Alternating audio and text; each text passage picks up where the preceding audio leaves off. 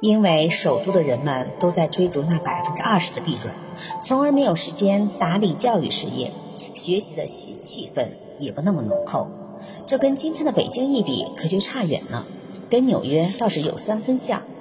苏秦要想读书学习，只能选择出国了。他选择的是齐国，拜在了鬼谷子门下。鬼谷子，中国历史上最神秘的人物之一。